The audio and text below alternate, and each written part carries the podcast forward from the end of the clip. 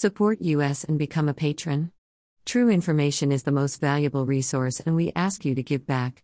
http colon slash slash www.berndpulch.org.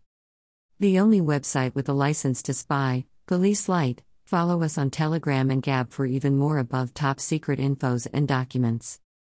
https colon slash slash t.me slash above top secret https colon slash slash gab.com slash berndpulch https colon slash slash getter.com slash user slash berndpulch melissa Ciummei a financial investor from northern ireland has serious concerns that injection passports will be used more like data passports to control participation in society.